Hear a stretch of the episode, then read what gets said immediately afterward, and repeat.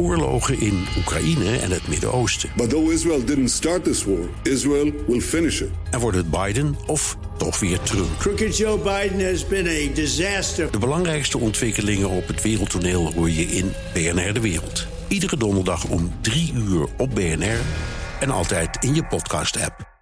Dit is een podcast van BNR Nieuwsradio. Welkom bij de Technoloog nummer 84. Herbert, welkom. Welkom Ben. We gaan het hebben over... Voetbal. Voetbal, ja. Data in, we hebben het over data in het schaatsen gehad en nu over voetbal. Ja, data in voetbal. Ja, en daarvoor hebben we uitgenodigd Max Rekkers. Hij is Performance Technology Consultant at ITEA Office. Nou Max, ik ken je al vrij lang. Maar dat ITEA Office moet je denk ik even uitleggen.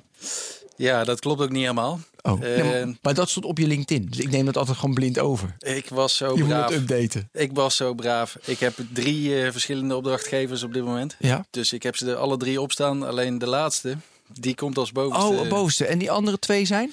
Eh, Ajax. Ja. Doe ik een le- hele leuke opdracht. Daar gaan we ook zo meer over praten. En eh, de Johan Cruijff Arena. Dus die combineer ik eigenlijk in, Oké. eh, in, in Ja. één opdracht. En ehm ITEA Office is een Europese eh, subsidiestichting. En die maken een hele hoop innovatie eh, in Europa mogelijk. En dat is één project wat we met Arena en een aantal andere partners eh, opzetten. Om eigenlijk de innovaties waar we vandaag over eh, gaan praten, om die mogelijk te maken, om die te subsidiëren. Mooi. Misschien ook wel aardig om even te hebben over waar je voorheen hebt gewerkt. Want je hebt, eh, als ik het goed begrijp, onder Louis van Gaal gewerkt. Bij achtereenvolgens Bayern München, Ja.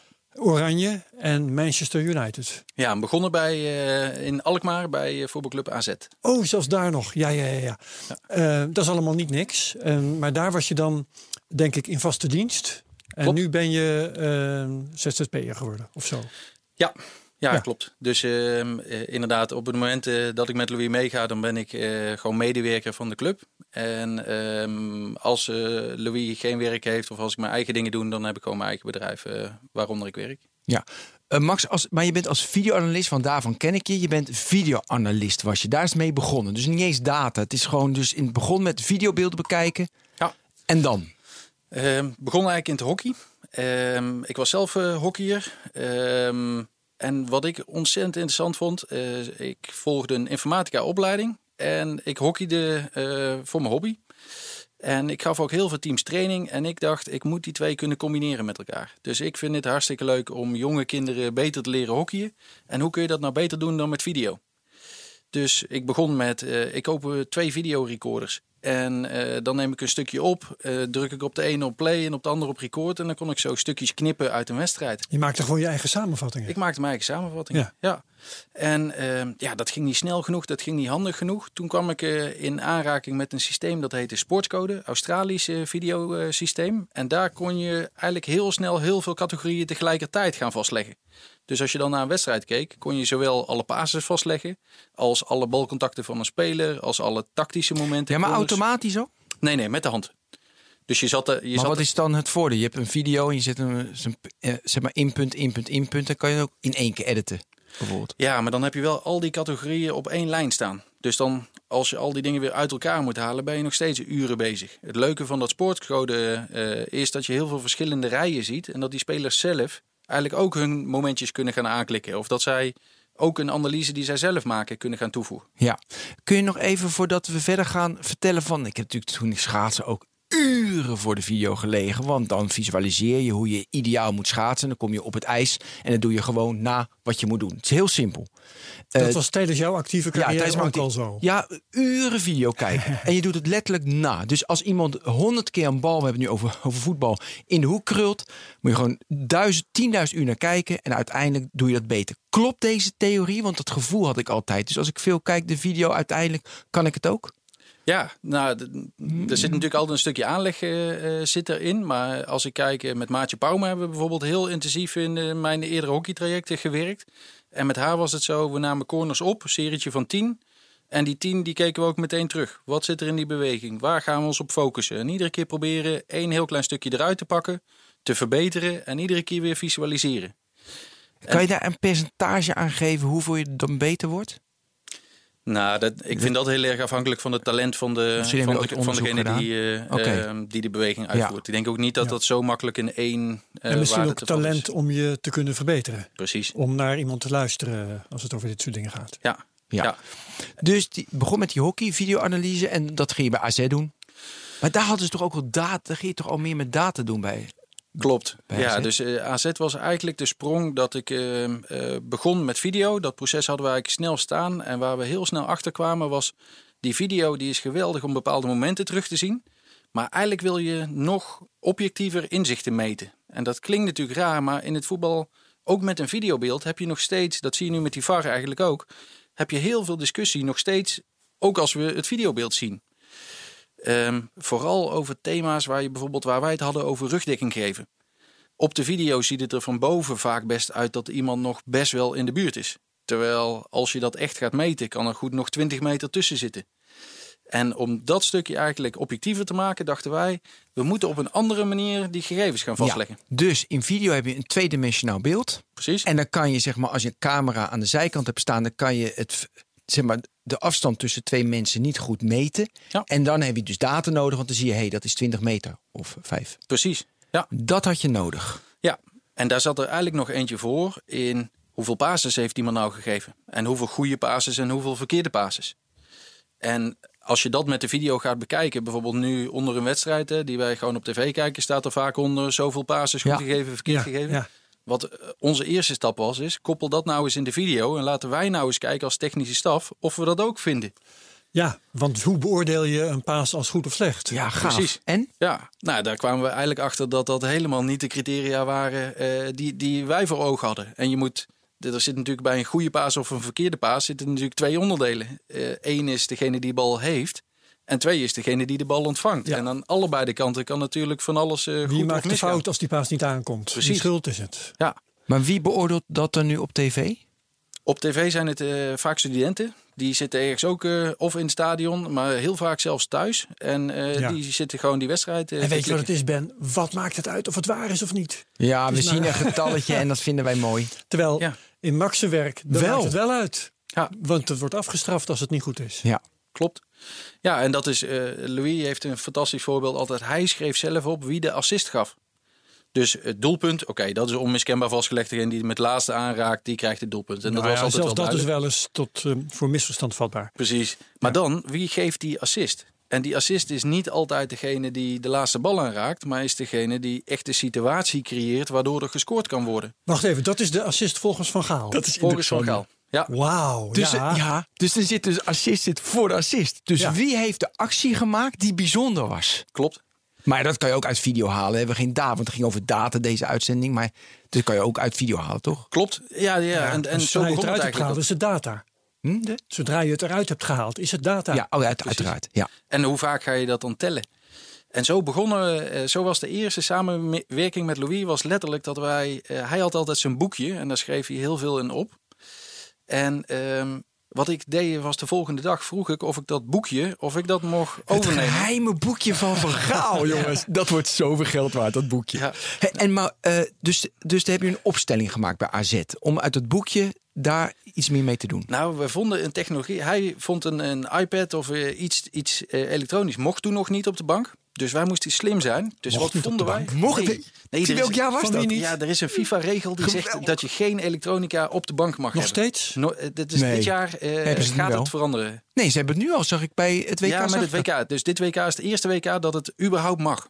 Ja. Nee, we hebben geweten. in Nee. Nederland hele rellen gehad. Eh, bij Vitesse is daar ooit mee begonnen. Die, de, daar had de assistent-trainer die had een stuk video. En het eerste wat hij deed was natuurlijk naar die vierde man lopen en laten zien: hé, hey, was helemaal geen buitenspel. Nou meteen een bekeuring. ja, maar binnen één minuut was er natuurlijk een rel uitgebroken. En zei de KNVB tegen alle clubs: hey, eh, dit willen we nooit meer zien. Oké, gaaf. Ehm, we gaan verder. Dus je, een, Dus dat boekje, Boekje? Wat, wat wij vonden, was een eh, tool waarin je kon schrijven. En die maakte meteen een doordruk op een USB-stickje. Dus iemand schrijft een pagina, zeg maar, gewoon met pen.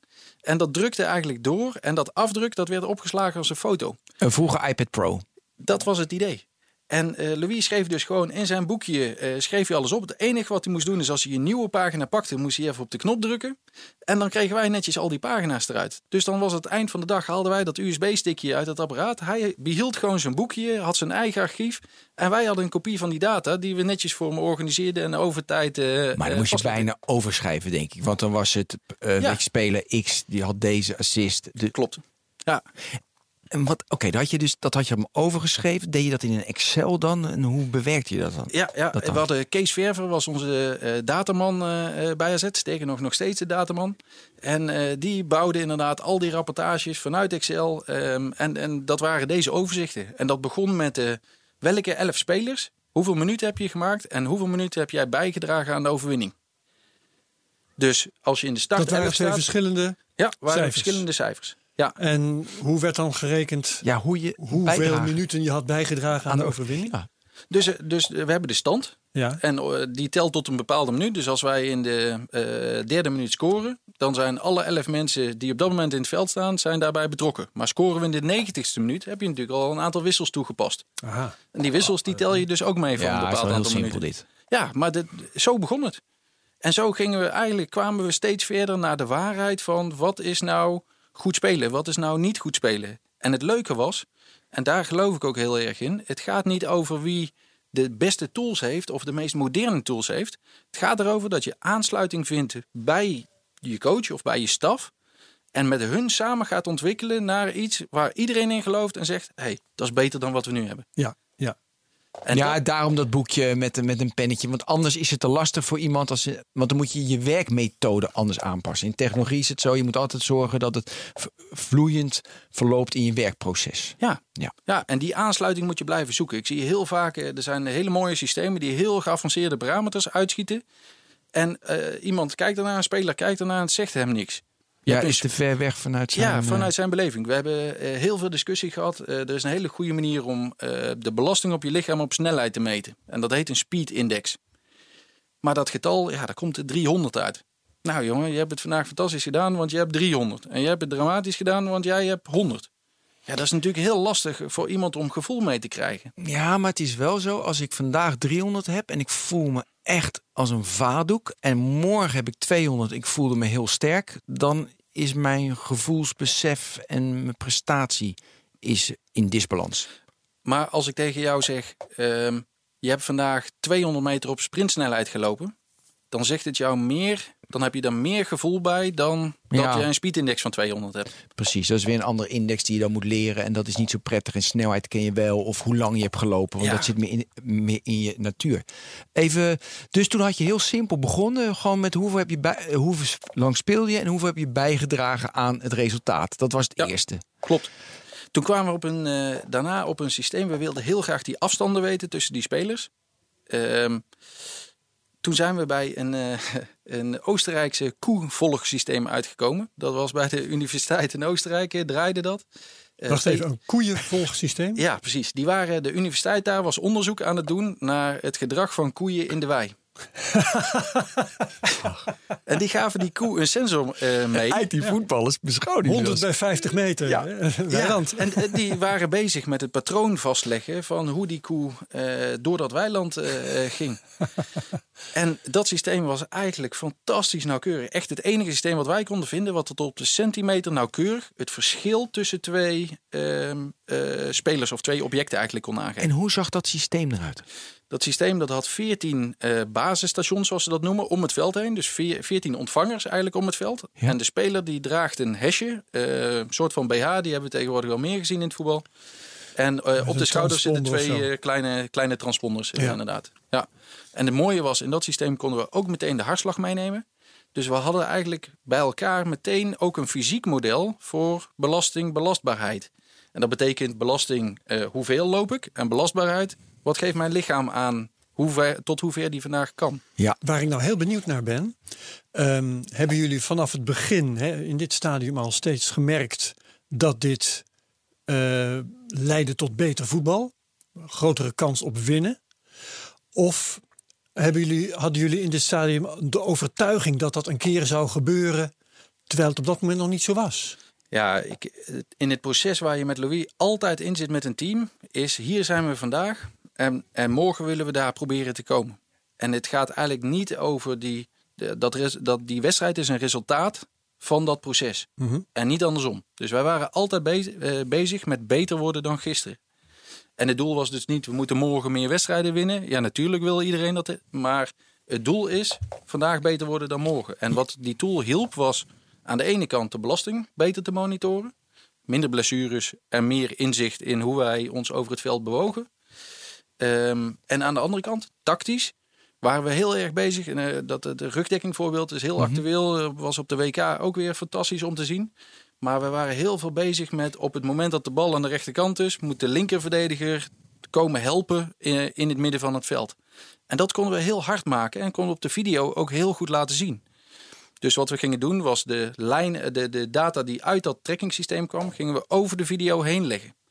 Zodat spelers ook konden zien, hier is het 20 meter en hier is het 10 meter. En die 10 meter is wat we hebben afgesproken. Dat willen we eh, Ja.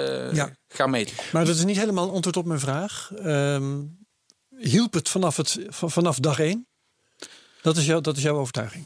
Ja, altijd. De- Ja? Daarom deden we dat. En Ja. eh, Louis is, is een no-nonsense man. Dus die zou ook niet toestaan zeg maar, dat eh, afleidende randzaken zeg maar, niet zouden helpen. Ja, maar dan is mijn vraag, hoe wist je dat het iedere dag hielp? Wat waren je KPI's dat je denkt van ja, inderdaad, ja, minder blessures. Dat vind ik een hele duidelijke. KPI, Key Performance In- Indicators. ja, verschrikkelijk Ja. woord, maar goed.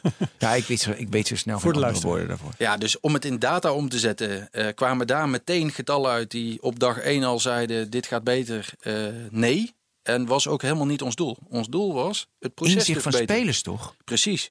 En, maar dat zit dus niet altijd in een nummer wat we van gisteren op vandaag meten. Maar het zit ook in het hulpmiddel. Hoe kan ik die speler nou duidelijk maken wat voor gedrag hij moet vertonen? En Ja. eh, dat rugdekking geven dat hij naar binnen moet komen. En wat wij heel erg probeerden was duidelijk maken. Dus we tekenden dat getal eh, automatisch over de video heen, waardoor het inzichtelijk werd. Het werd dus heel objectief. En daar pakten we een aantal hele goede situaties uit. En die lieten we aan iedereen terugzien. Dat is wel interessant, hè? want je kan dus Louis van Gaal zijn, een grote, een grote autoriteit. Die staat voor een bord en die vertelt, jongen, jij moet naar binnen lopen, zo, zo, zo. Maar nu gebruikt Louis van Gaal een beeld. Weet je, dus eigenlijk is dat overtuigende. Dus dat vind ik ook wel mooi hoe dat in de psychologie van een speler werkt. Dat, dat hij dan toch een beeld nodig heeft. Met een lijn, met data. Kijk eens, daarom werkt het. En dan geloven we dus data. Ja. Terwijl data ook maar interpretatie is natuurlijk. Ja, en die, die data die werd dus niet heilig in eh, dit is een nummer wat voor ons heilig is. Nee, het was, we zijn met z'n allen bezig met dat knijpen. We hebben geleerd, we willen 10 meter hebben, want dan hebben we gezien dat het goed is. En dus wordt die data wordt eigenlijk vanzelf als hulpmiddel een soort van KPI dat we kunnen zien of het goed is of niet. Ja. En, en die slag, die is zo belangrijk. Het proces eh, gaat om het leren van mensen van nieuwe vaardigheden. En het gaat niet om, hebben we vandaag die KPI per se gehaald. Even dus, je eh, met die hashjes kan je dus de hartslag, de afstand die ze lopen, de snelheid die ze lopen. Nog, mis ik nog een paar datapunten? Ja, de impact, eh, de klappen op het lichaam. Dus eh, als Ah. mensen koppen, als mensen tegen elkaar gaan springen, eh, tegen elkaar Ja? gaan klappen, die impacten, die willen we ook graag weten. Ja. Zo. En eh, dus die data heb je dan. En de, de, hoe verzamel je dat? En heb je daar al. Is dat zelflerend of kijk je er alleen maar in? Schrijf je de algoritme op? Ja, hoe nee, ga je de- ermee om? Daar maken we eh, algoritmes op. Je moet je voorstellen, dat is per speler worden, meten we duizend keer per seconde eh, die eh, locatie en al die andere Holy parameters. shit. dus die Is komen. dat nodig? Ehm, wij wisten het niet. Nee. Eh, maar we hebben altijd de filosofie gehad, wij weten nu pas 1%. Dus wat gaan we doen? We gaan die duizend keer per seconde gaan we opslaan. Ja. En alles wat we nu al weten gaan we uitrekenen. Alles wat we nog niet weten, we hebben het lekker opgeslagen. Dus tegen de tijd dat we er iets voor bedacht hebben, kunnen we altijd terug naar die historische data. Ja. En dat hielp ons ontzettend in. eh, in het begin, eh, letterlijk eh, toen we begonnen, waren de eerste drie: waren, dit was je totale gelopen afstand, dit waren je hoge snelheidsmeters. En dit waren het aantal acceleraties wat je, wat je hebt gelopen. En de gemiddelde hartslag. Wat had je heel graag willen weten? Ons doel was altijd: wij willen vanuit de persoon kunnen kijken naar een bepaalde situatie. Dus we willen vanuit het oogpunt van de speler kijken en meebeleven hoe dat eruit ziet. Hm. Dat was eh, eh, vanaf het eerste begin waar we eh, eigenlijk naartoe wilden. En hebben de spelers dit altijd makkelijk geaccepteerd? Ja, maar hashjes was toch alleen tijdens de trainingen, want dat mag niet in wedstrijden. Mocht niet in wedstrijden, nee. Daar hadden we een ander eh, systeem voor, waarmee we met camera's eh Ja, dat komt zo. Dat komt zo, Komen we denk ik. Ja. Ehm, die hashjes, toen we begonnen, dat moet je je voorstellen, die, eh, die sensoren die zaten er best wel in verweven, die konden er niet zo makkelijk uit. Dus wat Mhm. gebeurde er? Na een maand begonnen die dingen natuurlijk onwijs te stinken. Ja, jongen, mijn hartslagmeter vroeger, die stonk. Dat was echt niet normaal. Dus eh, Ik na herken het. De eerste maand was het eigenlijk best wel prima. En er is een nieuwe de, een trainer die echt veel nadruk op legt. is Dat niet het soort belangrijk is. weerstander waar ik op doelde eigenlijk. Maar vertel maar verder. Maar dus eh, dat was eigenlijk wel de eerste reden voor spelers om te zeggen: Nou, dit vind ik niet zo. eh, Het stinkt, ik. Het stinkt, dus kunnen we daar niet iets aan doen? Toen zijn we de ontwikkeling ingegaan dat er een veel lichter ondershirt eh, kwam waar die, opge- die sensor opgeplakt werd. Dat was natuurlijk al veel beter. Ehm, en eigenlijk later in het traject leerden wij hoe belangrijk het is om die spelers meteen die resultaten terug te geven. Dus ook wij waren eerst heel erg bezig met nee, we verzamelen alles en we geven het nog niet meteen terug. En wat je merkt is dat mensen dat niet meer accepteren in deze tijd. Waarom meet jij iets van mij en waarom mag ik dat niet, eh, niet zien? is ook wel een beetje de Open GDPR-discussie. ja, ja, precies. eh, Open natuurlijk. data. Het is mijn data. het is de data van de spelers. En wat wij heel vroeg hebben geleerd is, als je wil dat mensen gaan meewerken, moet je dat dus gaan delen. Maar op het moment dat je informatie deelt, eh, dan komt daar een waarde aan te hangen. Mensen vinden de ene score goed en de andere score slecht. Dat betekent, ja, als iemand tegen mij gaat vertellen dat mijn score slecht is, dan wil ik wel even weten en dan wil ik dat wel even zien. Maar als hij drie keer slecht is, dan denk ik, nou, het systeem is niet belangrijk. En dat, ook dat proces moet je dus heel goed eh, gaan beheersen. Ja, maar geef eens voorbeelden, want dit is naar mijn idee heel erg interessant. Want je hebt eh, vier keer, want je vergelijkt, maar je vergelijkt toch alleen met jezelf. Dus je hebt die 300 of die 200. Nee, maar ook de uitslag van de training. Eh, van de training hingen wij bijvoorbeeld in de kleedkamer op. Maar wat voor uitslag was dat? Uitslag van de training? Buiten 1-0 of 3-0? Dus wat we eh, A- WK 2014 een heel mooi eh, voorbeeld was. Daar hadden we, trainden we in Hoenderlo. Daar hadden we het emotiosysteem eh hangen. En daar waren we iedere keer drie dagen bij elkaar. En dan hadden we dezelfde... Emotio, dat is een, een Dat is het meetsysteem. Dat is koe, eh, voor voetballers op het veld. Van de koeien. Van de koeien. Ja, Ja. oké. ja. En ehm, wat, wat deden we nou? We gaven die spelers eigenlijk één ehm kwadrantenuitslag terug. Waarbij we eh, een kruis hadden. Waarbij we eh, hoe lager je hartslag was. Dus hoe lager je eh, reactie van je Ja. lichaam was. En hoe meer sprints je had getrokken. Hoe beter het was. Dus er was een vak linksboven wat zei. Je hebt heel weinig eh hartslag, eh, gehad. En je hebt heel veel fysieke meters gemaakt. Jij komt boven in dat kwadrant. Dan heb je een superconditie. Heb je superconditie ten opzichte van de rest van de groep. Ja, levensgevaarlijk. En het, gemeen, het gemene is natuurlijk, het gemiddelde van de groep beweegt ook. Dat, wordt, Ja. dat wordt beter. En dus je hebt spelers die eigenlijk heel constant blijven presteren, maar niet de progressie hebben die de rest van de groep heeft. Want die waren al goed. Ja, die waren al goed, maar die werden niet met de groep Ja. mee beter. Waarom is dat levensgevaarlijk? Ben? Nou, omdat je namelijk, ik bedoel, ik heb een hele la, ik, ik heb wel, ik, ik meet ook altijd alles. En ik heb wel wedstrijden gehad waarbij mijn hartslag heel laag bleef en heel erg goed schaatsen. En wedstrijden waarbij mijn hartslag heel hoog ging en, en niet goed schaatste. Of weet je, de, ik, een menselijk lichaam, er zijn heel veel factoren, slecht geslapen, anders gegeten. Je moet, naar mijn idee, data met je hartslag en je lactaat. Want lactaat is, want je meet je hartslag, maar je wil je lactaat eigenlijk weten. Ehm, is best wel. Dat, moet je, dat is geen absoluut iets. Dat moet je interpreteren. Want we zitten ja, complexer in elkaar, heb ik zelf gemerkt, dan vaak een datapunt zegt. Ja, klopt. Ja, die, eh, om op die lactaten in te gaan, dat is natuurlijk ook nog wel een aparte discussie. Iets meer een medische discussie. Wij waren er nooit zo van eh, om het lactaat te meten. Eigenlijk om twee redenen. De eerste was ehm, dat je moet prikken. Ja. ja, dat is gewoon heel vervelend. Dus wil de fysieke en bloedstroom wil je allemaal niet eh, in een sportomgeving.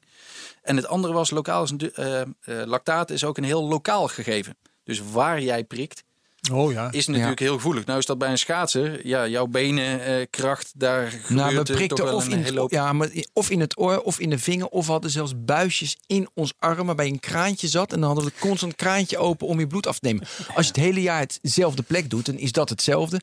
Maar jongen, ik, ik zou het niet... Wat een getrut. Ja, nee, het is ontzettend veel moeite. En wij leerden eigenlijk doordat we heel precies meten wat de belasting is. En precies meten wat de reactie van het lichaam is. Daardoor konden we eigenlijk steeds beter ook voorspellen ehm, eh, wat er fysiek met die persoon gebeurde. En ook daar weer, wij eh, zijn heel sterk in de overtuiging, maak het geen strafsysteem. Hè, nu, het is heel vaak, eh, hey, je hebt niet goed gescoord, dus je mag niet spelen. Nee, het is de, het is de ingang voor een, voor een gesprek. Het is, hey, we hebben deze data, was er aan de hand? Kunnen we je beter helpen? Moeten we anders trainen? Wat moeten we nou doen om jou optimaal te helpen presteren? En dat helpt heel veel eh, ook om te zorgen dat mensen geen rare scores eh, gaan invullen. Hetzelfde met vragen na de training. We stelden heel vaak de vraag, joh, hoe zwaar vond je deze training nou? Ja. Als je dat doet bij een looptraining, ze- zegt iedereen nou, dat was acht of een negen, was super zwaar. Terwijl als je naar de fysieke data keek, was het eigenlijk veel minder dan een potje wat we aan het eind van de Vond het training gewoon deden. niet leuk. Ja, Ja. maar dat, eh, ook dat mentale component speelt dus heel erg mee. En Ja. ja, dan is het niet genoeg om te zeggen, ehm, het is objectief niet waar. Eh, objectief zien we het niet, dus het is niet waar. Ja. Het is wel degelijk iets wat meeweegt. Maar waar ik benieuwd naar ben is eh, de introductie van dit soort methoden. Heeft dat er nog toe geleid dat, eh, dat er spelers bleken te zijn die hier niet tegen konden bijvoorbeeld? Of die dat, gezeur met die da- Ja, een hele goeie. lichterij. Ja, Focus Zandstra. Allerlei, Om maar even een ex-schaatser te noemen. je kunt je allerlei bezwaren voorstellen die er dan toe leiden dat iemand ergens anders gaat voetballen of toch maar kantoorklerk wordt of weet Ja. ik veel. Ken je dat soort gevallen? Ja, tuurlijk, die, die, die zijn er legio. En, ehm, eh, Namen graag. Eh, nou, dat was echt een fantastisch voorbeeld. Dat was een positief voorbeeld. Maar eh Ari was eh, de spits bij AZ. eh, was een Braziliaanse speler. Oh, A, ja, A- Speler Arie. ARI. De, de ARI. kleine mannetje was dat, hè? Kleine mannetje. Ja, en ja, eh, ja. was bouwvakker geweest. Uiteindelijk nog profvoetballer geworden. En een fantastische spit. Arie was de een en Pelle was de ander. En Pelle was het andere. Ja. ja. Zo, Herbert, jij zit er goed in, man. Dat was scherp, ja. En eh Arie die kwam alleen bij ons op het moment dat hij gescoord had. Dus het, het hele proces Ja. had hij ergens lag hij Om ergens te ons te slapen in de. Ja, Braziliaan. Eh, als hij gescoord had, dan kwam hij naast me zitten. Wilde hij 25 keer wilde hij terugzien eh, dat, hij, eh, dat hij het goed gedaan had. Ja. En eh, als je het boek van eh, eh, eh, wat nu over Louis eh, net uit is gekomen eh, hebt gehoord. Nou ja, Snijder was in de aanloop na de WK natuurlijk niet heel blij dat hij iedere Oh, keer op het randje was, gezet werd. eh. Ja. Nee, meer dat hij harder moest trainen. Oh ja. Dat hij Ja, dezelfde intensiteit moest halen als de rest. Ja, dat, dat zijn momenten, eh, ja, die komen heel veel voor, Ja, tuurlijk. dan Ja. zijn de data dus genadeloos. Ja, en eh, ook daar, het blijft, het, het blijft iets tussen mensen. Ja. Het- er is geen getal wat moet bepalen ja of nee. Nee, we zijn van AZ al heel erg naar nu gegaan. We gaan we even terug. Heb je van AZ naar Men... Nee, je ging eerst naar Bayern München. Zat daar al veel ontwikkeling in dat het professionele beter... Had je daar meer mogelijkheden waardoor je meer data had? Of was het een beetje hetzelfde? En daarna natuurlijk Manchester. Een van de grootste lessen voor mij eh, was eerste jaar AZ versus tweede jaar AZ. Toen ik bij AZ kwam, gingen we kampioen worden. Hè. Ik kwam eh, het jaar na de eh, verschrikkelijke wedstrijd eh in Excelsior. Rotterdam, Excelsior. Ehm, ik kwam bij de club toen het gewoon ontzettend goed ging. En ze investeerden in extra personeel, in mij, in nog extra cameramannen, in, die, in Kees Verver. En we gingen kampioen werden. En dat jaar werden we volgens mij drie na laatste. Net niet gedegradeerd. En het jaar daarna hebben we precies hetzelfde proces als groep volgehouden en als staf volgehouden. Daar is niks in veranderd. En dat jaar werden we kampioen. Ja, sterk. Ja. En dat betekent, een proces is ook maar wat het is. En het wil niet zeggen dat je kampioen Ja. wordt als je dure tools hebt of goede mensen hebt. Het proces loopt als jij een hele goede groep hebt. En eh, als Ja. dat proces begint op te leveren. En dat Feyenoord onder Van Bronckhorst, hè? Eerst een rampjaar en toen kampioen. is... Ja, ja. Dus je moet misschien wel twee jaar hebben. Dat eh, is ook wel interessant. Of drie jaar om te bouwen enzovoort. Maar toen bij Bayern München, want, eh, want dat was de vraag. Ging je toen andere dingen doen? Hoe optimaliseerde je jouw datastroom die je kreeg? Ehm, in Bayern eh, hebben we echt de volgende slag kunnen maken met die wedstrijddata. Dus bij eh, AZ stopte het eigenlijk bij een trackingsysteem wat we eigenlijk net hadden in het laatste jaar. Ehm, daar hadden we nog niet heel veel ervaring mee. Bij Bayern München gingen we werken met een systeem wat heette Prozone. En ehm, daar bewerkten ze die trackingdata in India na. En die synchroniseerden ze ook met alle passes en alle tactische data. Dus toen hadden we één systeem waar zowel de, wat wij noemen events en de trackingdata samenkwamen. Ja, en dat bleek ontzettend waardevol. eh, en, en daar konden we eigenlijk steeds meer gebruik maken van die functionaliteiten om op wedstrijdbeelden ook terug te laten zien wat goed was en niet. En die lijnen visualiseren, dat, dat hebben we echt in München. Ja, eh, dus dan heb je in één keer kan je zeg maar alle zeg maar, vrije trappen. Die kan je in één keer achter elkaar zien. En dan kan je eh, daar stoppen, daar stoppen. En dat Maar zelfs ehm, eh, alle situaties dat we de bal aan de rechterkant van het veld verliezen. En de afstand tussen de linksback en de centrale verdediger meer is dan 20 meter. Daar Ja. konden we gewoon op zoeken. En, de, en je trekt de data met camera's toen. Ja. Dat was voor het eerst, moet je even uitleggen, denk ik. Ja, dus die, eh, er staan drie, camera, eh, drie losse camera's. Die staan alle drie op een stuk van het veld. Eh, die neemt alle beelden op. Die beelden worden naar India verstuurd. En in India zit iemand millimeter per millimeter te volgen hoe die speler loopt. En dat stuurde, moesten ze binnen acht uur, dus na de wedstrijd werd dat meteen opgestuurd. En na de wedstrijd, de volgende ochtend, moesten wij die analyse eigenlijk helemaal klaar hebben. En dan kregen we dus terug precies waar iedere speler stond. En ehm, wanneer hij een paas had gegeven, wie de bal had verloren, eh, hoe lang de omschakeling had geduurd. Eigenlijk alle echt tactische data. En die Indiërs deden dat vanaf dag één precies zoals jullie dat wilden? Ehm, nou, moesten die op hun beurt ook worden opgeleid? nee, zij deden dat volgens een hele objectieve methode.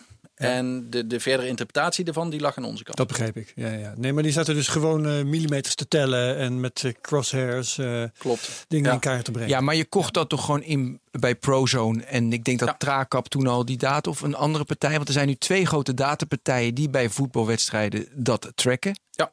Eh, dus Stats en Trakap. Dat zijn de twee partijen. En, en clubs of eh, zeg maar leagues kopen die data dan in.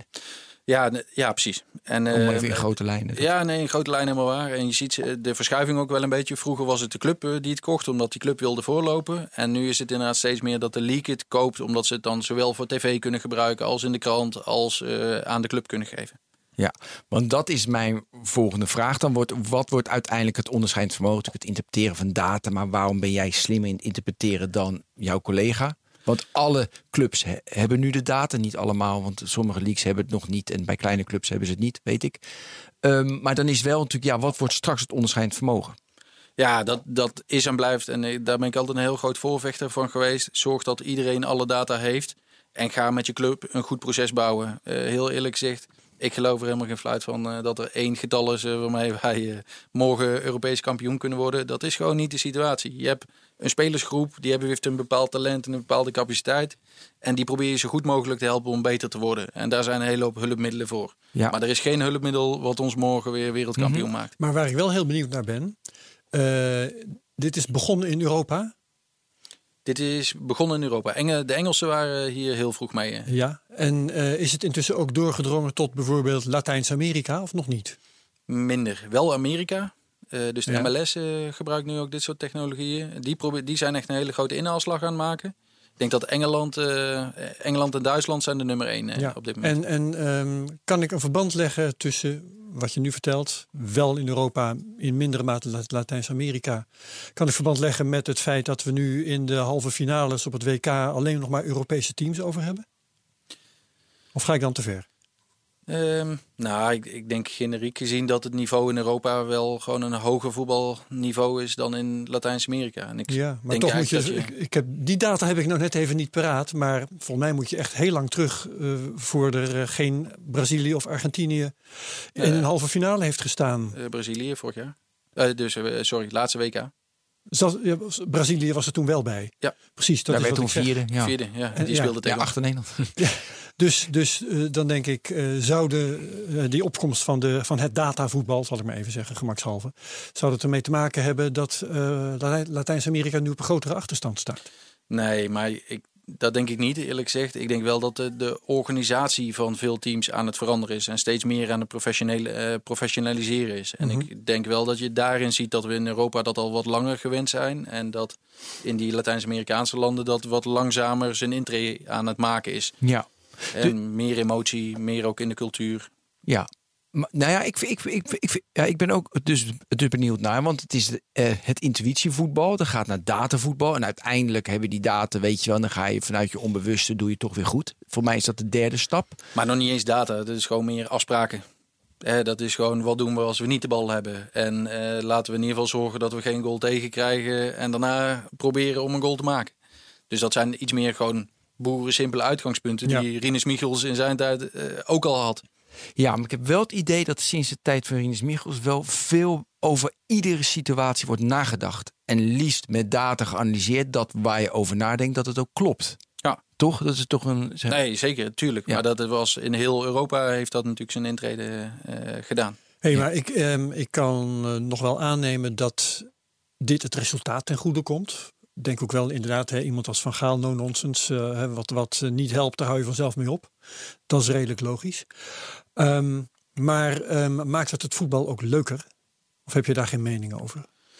Ja, ik, ik denk het wel. Ehm, maar, want ik denk juist dat op het moment dat die basisafspraken staan en dat er een aantal begrippen zijn wa- waarbij iedereen weet wat hij doet, dat het steeds mooier en beter gaat lukken om te excelleren. En mensen op die plek neer te zetten waarin ze echt heel goed hun kunst kunnen laten zien.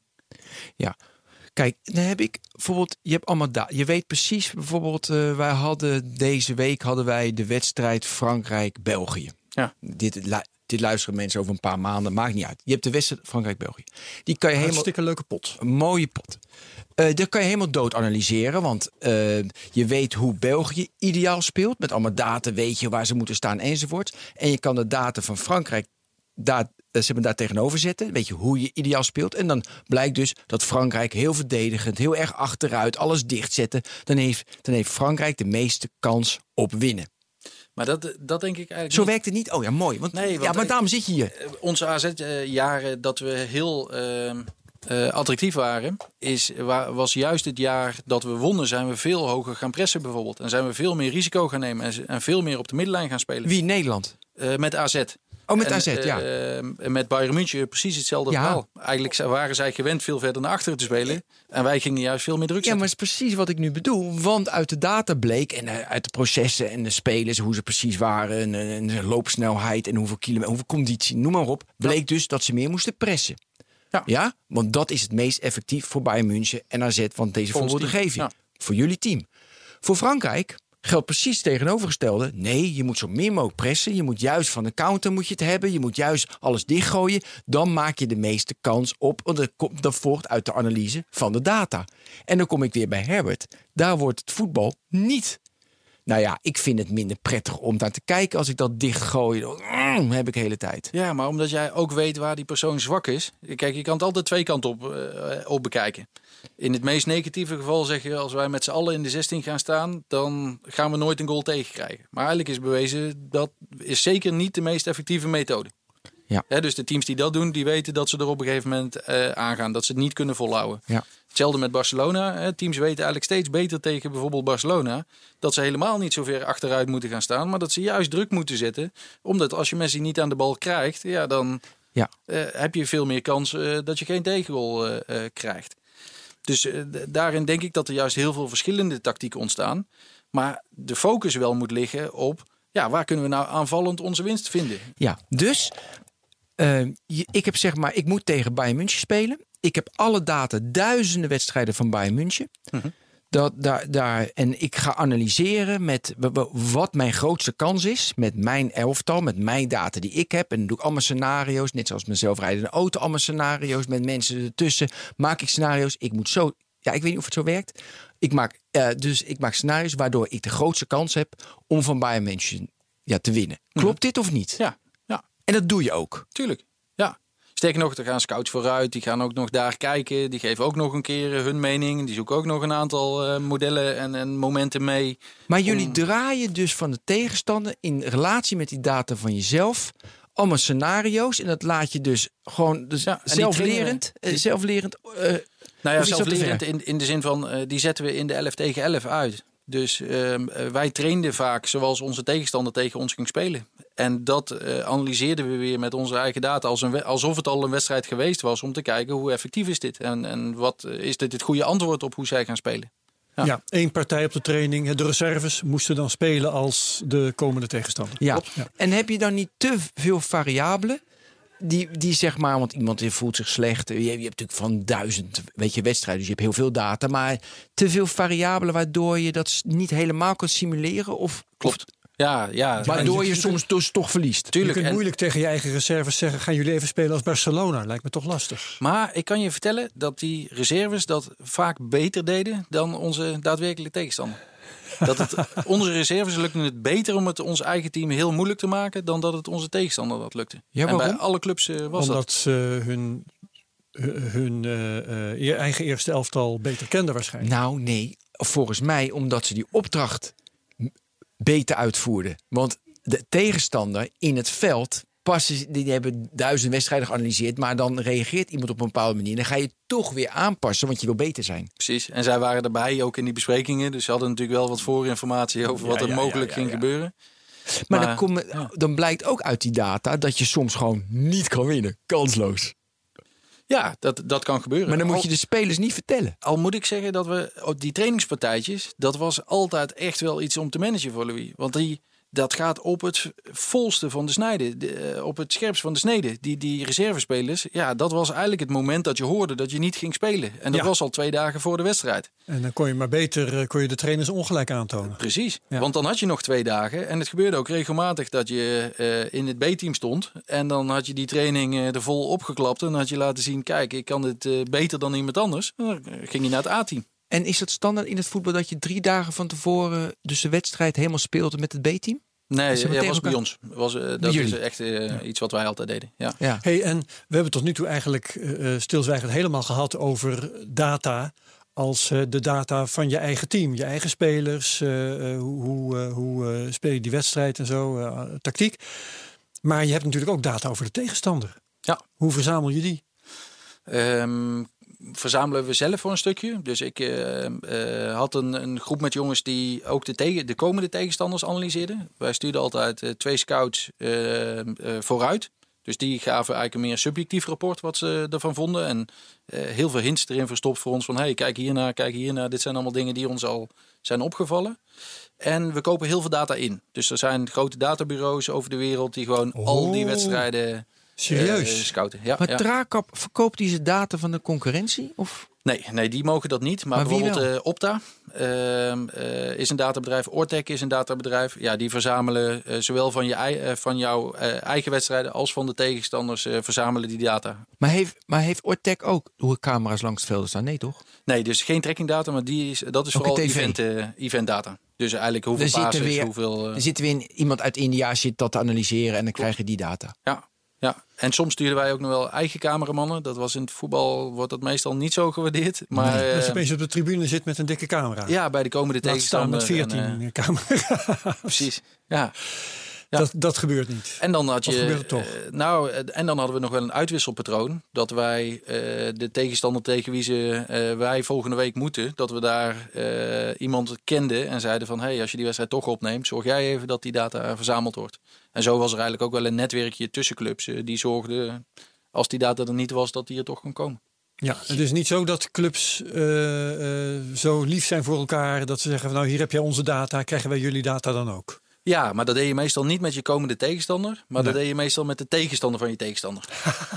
Ja, maar Traakop heeft voor mij een deal met de Premier League. Dat delen ze ook allemaal. Dus Arsenal en Chelsea, dat wordt gedeeld. Of? Ja, ik was er altijd de grootste voorstander van. In Duitsland doen ze dat. Dus in Duitsland Duits. hebben ze het model helemaal open gegooid. En eh, daar mag iedere club de data van iedere andere club downloaden. Dus we hebben met z'n allen Trainingsdata, de hele mikmak. Nee, nee, alleen wedstrijddata. Wedstrijd. Wacht even. Maar ook de conditie van die spelers. eh, de hart, nee, want dat zit niet in die Geen data. uitslag. Nee, Nee, nee, dus niet de Dus spelers. het- Alleen maar de looplijnen en precies. De tactische, Spelersbewegingen. de tactische bewegingen. Ja. tactische ja, ja, gegevens. ja. En, ehm, eh, en in Engeland was dat in het begin de discussie. In de tijd dat ik er zat, deden ze eh, dat nog niet. Maar hadden wij bijvoorbeeld met eh, de top 5. Dus Chelsea, Liverpool, eh, Manchester United. Daar zaten jullie toch niet bij? Daar zaten wij wel bij. Oh. Nee, het is heel flauw. Op de, op de laatste dag niet meer. Maar... Zie je dat gezicht? Sorry, maar. Bedankt voor die.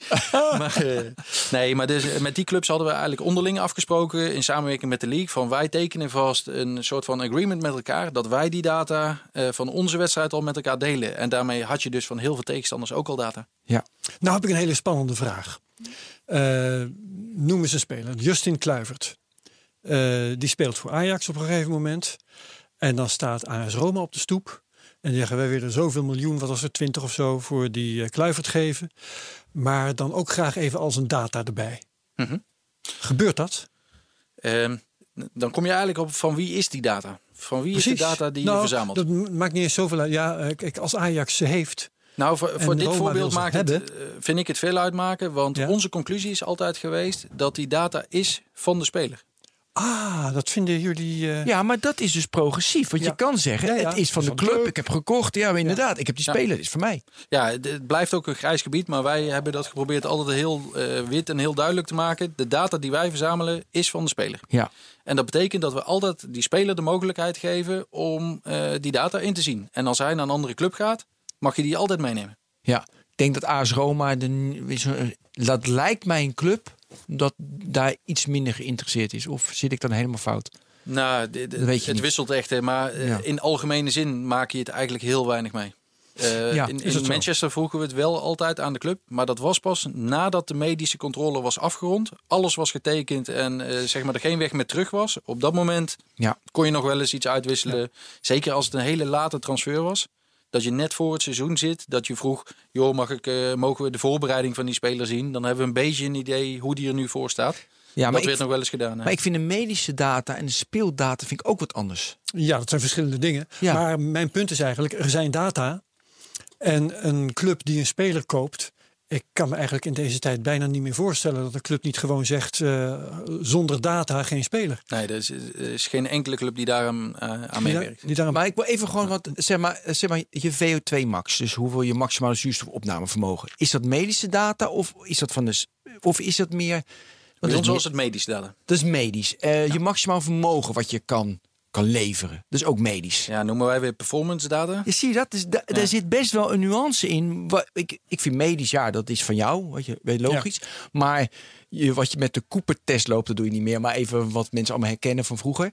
Ja, dat is natuurlijk prestatie. En dat moet je denk ik ook geven aan de andere club. Want dan denken ze, ja, dat is zo slecht. Daarom begon ik met VO2 max en ja, met je vermogen. Ik vind dat wel een, nuance die best wel lastig is. Ja, maar omdat we daar dus die, die medische data, eh, daar zit gewoon ook een medische kwalificatie aan. En ook medische verplichtingen eh, Ja, in de wet. je hart en eh, noem maar allemaal maar op. Ja, maar dus, dus daar is het eigenlijk heel duidelijk voor geregeld. Hè? Dat elektronisch patiëntendossier eh, is natuurlijk hetzelfde ding of het nou een speler is of iemand anders is. Al jouw medische data zit in een patiëntendossier. En welke dokter het ook bijhoudt, dat Ja. ding kan met je mee verhuizen. En jij kan bepalen wie je daar inzicht op geeft. Ja. Ja. Dat is Ja, met een ja. voetballer niet anders.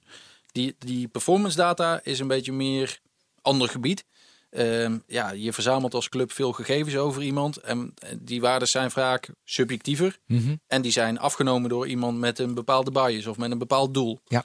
Dus daar kun je onderling over zeggen, ja, eh, wil je dat weggeven of niet? Ja. En is het eigenlijk wel eens gebeurd dat de ene club bij de andere heeft geprobeerd eh, de data te hacken? Nu wil ik even hele spannende verhalen horen. Ja, eh, wij hadden er eh, regelmatig angst voor meer op andere dingen. Meer dat die laatste training, dat daar foto's van gemaakt werden. Of dat daar vanuit lekte wie in team A en wie in team B zat. Dat, dat was wel echt Ja, joh, eh, jullie gingen helemaal, dan gingen fotografen in, in torenfletskamertjes huren. In, dat was in Rio was dat. Ja, ja. Ah, dat was echt reuze spannend. Ja, en dat, dat was natuurlijk altijd wel vervelend. Je werkte met een team naar een bepaald Ja. proces toe. En dan las je twee dagen voor de wedstrijd las je al wat de opstelling ging Ja. worden. Ja, dat gooide wel eens roet in het eten. Maar eigenlijk, als die tegenstander voldoende data van jullie verzameld had, dan hadden ze al kunnen concluderen wat de opstelling was en wie er wel en niet speelde. Ja, en wij probeerden ook wel altijd eh, een onderscheid te maken. in we gaan wel uit van eigen kracht. Dus als je dat plan eenmaal hebt, super jammer dat het uitlekt. Maar dit is ons proces en we vinden het belangrijker om met z'n allen in de juiste vorm te trainen. Dan dat die tegenstander dat misschien dan gezien heeft. Oké, Ja. dat is dan zo. Dat, Ja. eh. Heb je na, even terug, heb je na eh Bayern München bij Manchester nog iets extra's kunnen doen wat je toevoegde, wat je niet bij Bayern München had? Want je zei toen hebben we echt een slag kunnen maken. Ja. Dus werd dat nog beter bij Manchester? Ja, in Manchester was vooral het aantal mensen eh, heel veel groter. Eh, dus als je over de tijd kijkt, bij AZ waren we eigenlijk met drie man. De dokter eh, Edwin Goedhart, nu de, de dokter van het Nationale Elftal, Kees Verver en ik. En we moesten dat met z'n drieën moesten dat rooien. Eh, toen gingen we naar Bayern, toen werden dat een man of vijf. En eh, bij het Nederlands elftal gingen we met 35 man eh, naar de WK. Echt Hallo. als, als totale staf. En bij Manchester waren het in de 50 man. Dus ja, dat, die, die groei die zet gewoon eh, ja, bijna lineair door eh, als je kijkt naar de topomgeving op dit moment. Dat was dus niet van kleine clubs naar steeds grotere clubs, maar dat was gewoon een ontwikkeling in de tijd. In de tijd. Ja.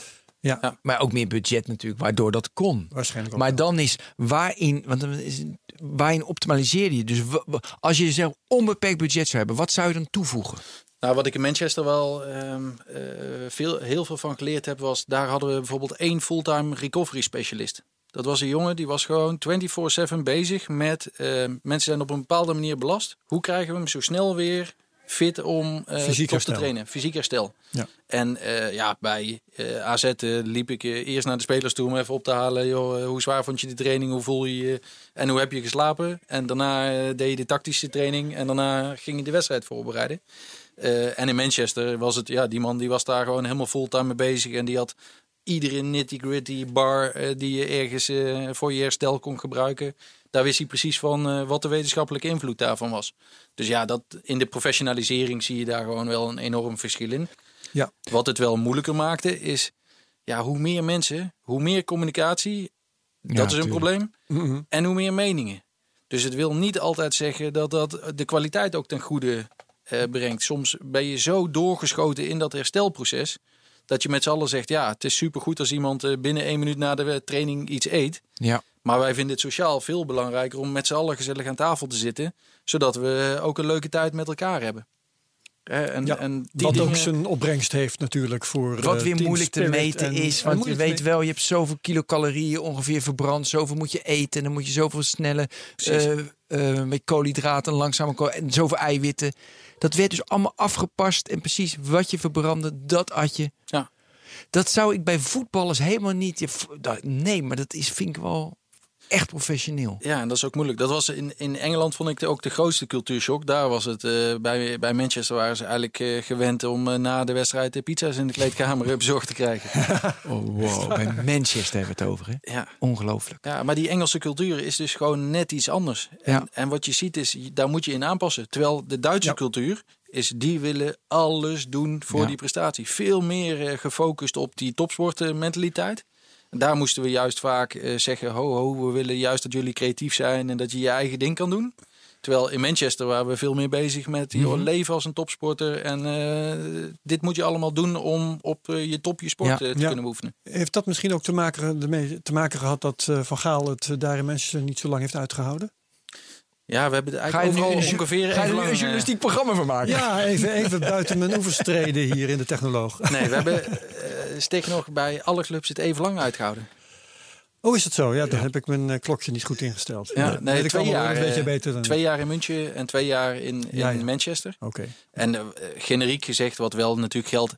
In de top zijn er andere wetten in hoe lang eh, je bij een bepaalde eh, club kan zitten. En ook dat is aan heel veel verandering onderhevig. Ja, maar kijk, je hebt, iedereen heeft zijn methode. En jouw methode past natuurlijk bij de ene club. Dus zeg maar, een culture fit of niet. Bedoel, Ja. dat heb je overal. En de, hoe, denk ik, hoe jij werkt, Max, dat past meer in de basis bij Bayern München. Punkt liggen, precies alles meten. En in Engeland is het, wat je net vertelde, pizza's bestellen. Ja, dan heb je wel even een, een slag te maken.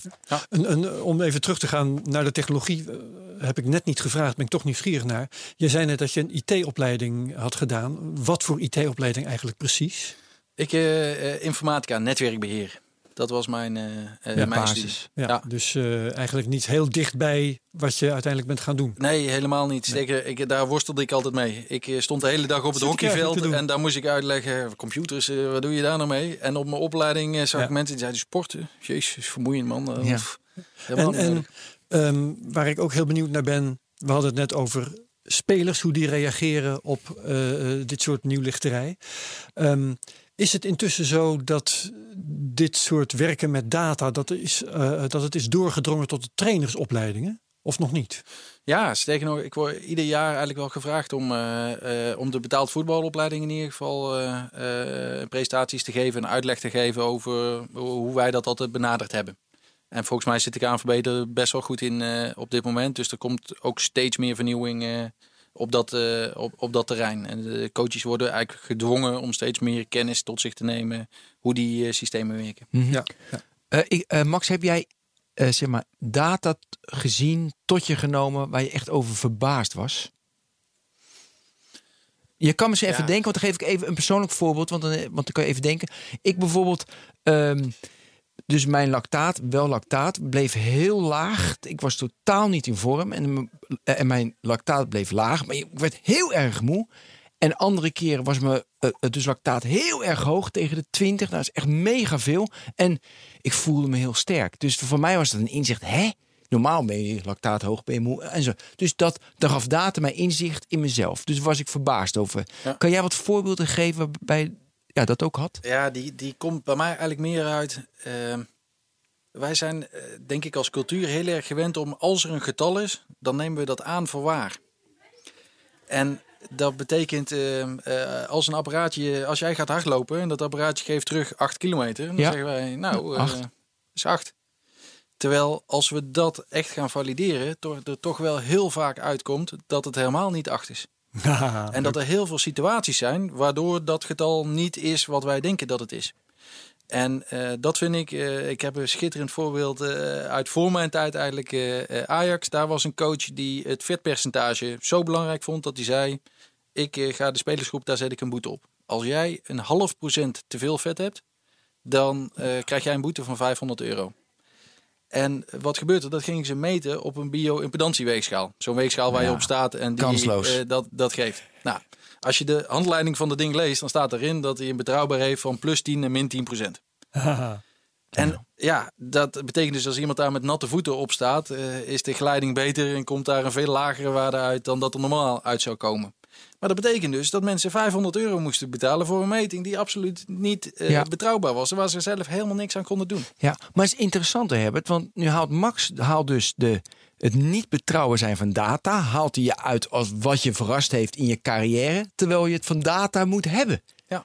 Maar dat komt volgens mij omdat je met mensen bezig bent. En bij mensen en data, daar zit iets wat altijd lastig is. Ja, maar hoe, hoe controleer jij dan de, de geldigheid, de juistheid van de data waar je mee omgaat? Ja, en dat, dat is eigenlijk de key. Dat wij voor iedere eh, tool die we gebruiken ook eerst heel, heel erg goed uitzoeken wat de betrouwbaarheid is.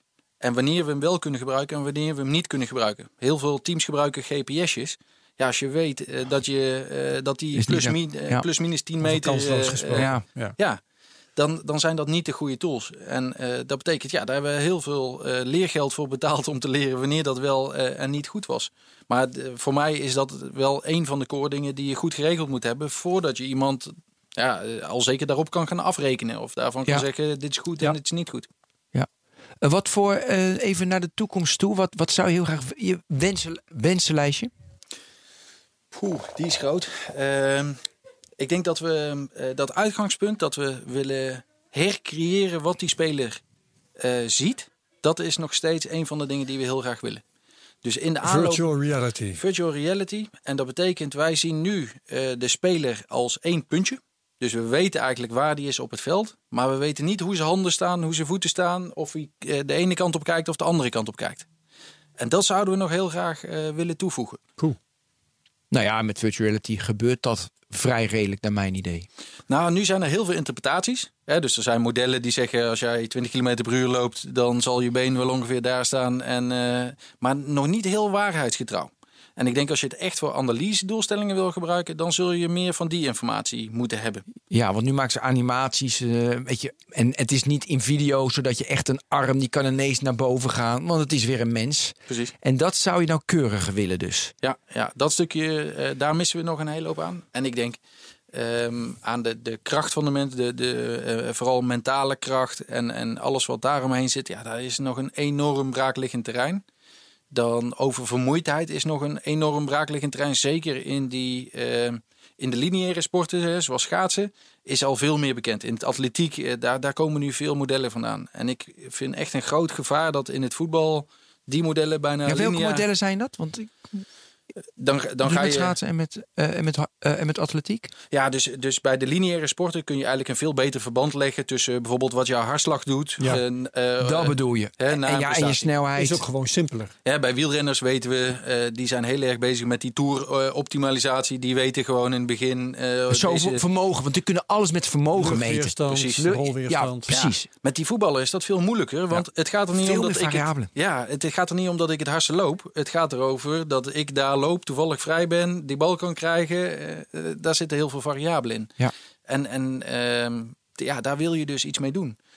Ehm, dus die, die, dat hele belastingstuk, dat is een grote vraag. Daar zit vooral ook een mentaal component in. Dat mensen op een gegeven moment afhaken omdat ze het of niet meer leuk vinden of eh, eh, te, te zwaar vinden om wat voor reden dan ook. Mhm. Ja, daar, daar moeten we nog veel meer over leren. Maar hoe gaan we dat doen? Want weet je, dat is natuurlijk onwijs. Dan moet je echt in de hersens met zo, weet je, die kappen zie je wel. En dan zie je wat oplicht in je hersenen. En er zijn heel veel experimenten mee. Maar do- doen jullie experimenten daarmee? Nou, zo Nee, min mogelijk. Ja, eh, precies. moet ik eerlijk allemaal gedoe. Want jij zei, het moet heel erg toepasselijk zijn en toegankelijk zijn. Dat zei, zei je in het Ik vind, ik vind de grootste en beste stap in Nederland is dat er nu als leak is er een deal gekomen waarop we al die trackingdata gaan verzamelen. En volgens mij is het al zover eh, dat ze ook nu hebben afgesproken dat we die data met elkaar gaan delen. Is die deal rond? Want daar zijn ze al heel lang mee bezig. Ja, ja volgens mij heb ik Geve- nu de, de gefeliciteerd. eerste Ja, is dingen gezien. Dus dat is heel belangrijk. Ja. Twee is, we hebben ontzettend veel universiteiten. Die eh, doen ontzettend veel onderzoek. Maar nog heel weinig gericht op echte verbetering van het voetbal.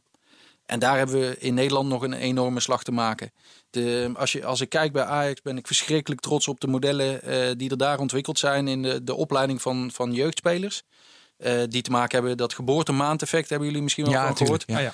Nou, daar hebben, eh, is een Canadese model voor wat ons nog veel beter helpt om die groei te verdelen in verschillende fases. Kinderen in de groei te zwaar belasten is killing voor de rest van hun leven. Ja. Dat betekent, je moet die training gaan aanpassen. Nou, daar zijn bij Ajax zijn nu goede modellen waarop je eh, kan inschatten door middel van wat data, eigenlijk hele simpele metingen, kun je inschatten in welke fase van de groei is die speler. En zetten ze dus spelers bij elkaar die in dezelfde fase zitten en die trainen ze ook op dezelfde manier. En daar zien we nu heel veel eh, eh, eigenlijk winsten van terug. Ja. Maar ik bedenk even net dat voorbeeld eh, wat jij Ja, we zitten op een horen. uur, maar kom maar op. Als je kijkt naar die groei, eh, groeipatronen, dan zie ik heel erg dat, die, eh, dat jongere kinderen heel veel harder groeien in fases dat ze niet aan het trainen zijn. Juist, herstel. De Tour de France win je in bed. Joop Zoetemelk. Ja, Ja. maar dat is natuurlijk wel eh, iets waar we met z'n allen ook ons bewust van moeten zijn. En ik heb er helemaal niet genoeg onderzoek naar gedaan eh, om daar ook maar iets over te kunnen zeggen. Maar wat mij Ja, maar heel erg is opgevallen in de data Een verrassing uit de, ja, uit de data. Ja, is, is wel dat ik zag dat in die zomervakanties die kinderen ineens een enorme groeispurt eh, eh, krijgen. En is het dus wel zo goed dat wij zoveel trainen? Een Moeten maand wij wel trainen, een maand niet trainen. bijvoorbeeld? Nee, maar Herbert, mijn eh, voetmaat groeide met 2,5 toen ik stopte met sport. Ik heb natuurlijk vanaf mijn... Wat? Ja, van mijn Hoe oud was je 16, toen? toen was ik 22. Nee. Dus ik heb zoveel, al het energie ging naar om goed te sporten, om te herstellen van sport. Dus ik groei. Ja, ik- ook langer, twee centimeter langer gegroeid. Op mijn 22e nog. Ju. Ja, dat is echt, jongen. De, de- jij moet nog heel veel onderzoek doen, maar we moeten stoppen. Ehm, We vragen Max gewoon een keer terug. ja, Max, geweldig. jaar deze tijd. Leuk, genoten, dankjewel. Eh dit, is, ja, dit was de Technoloog nummer 84 met Max Rekkers. Herbert bedankt en Max bedankt. En Ben bedankt. Tot ziens. Dag. Doei.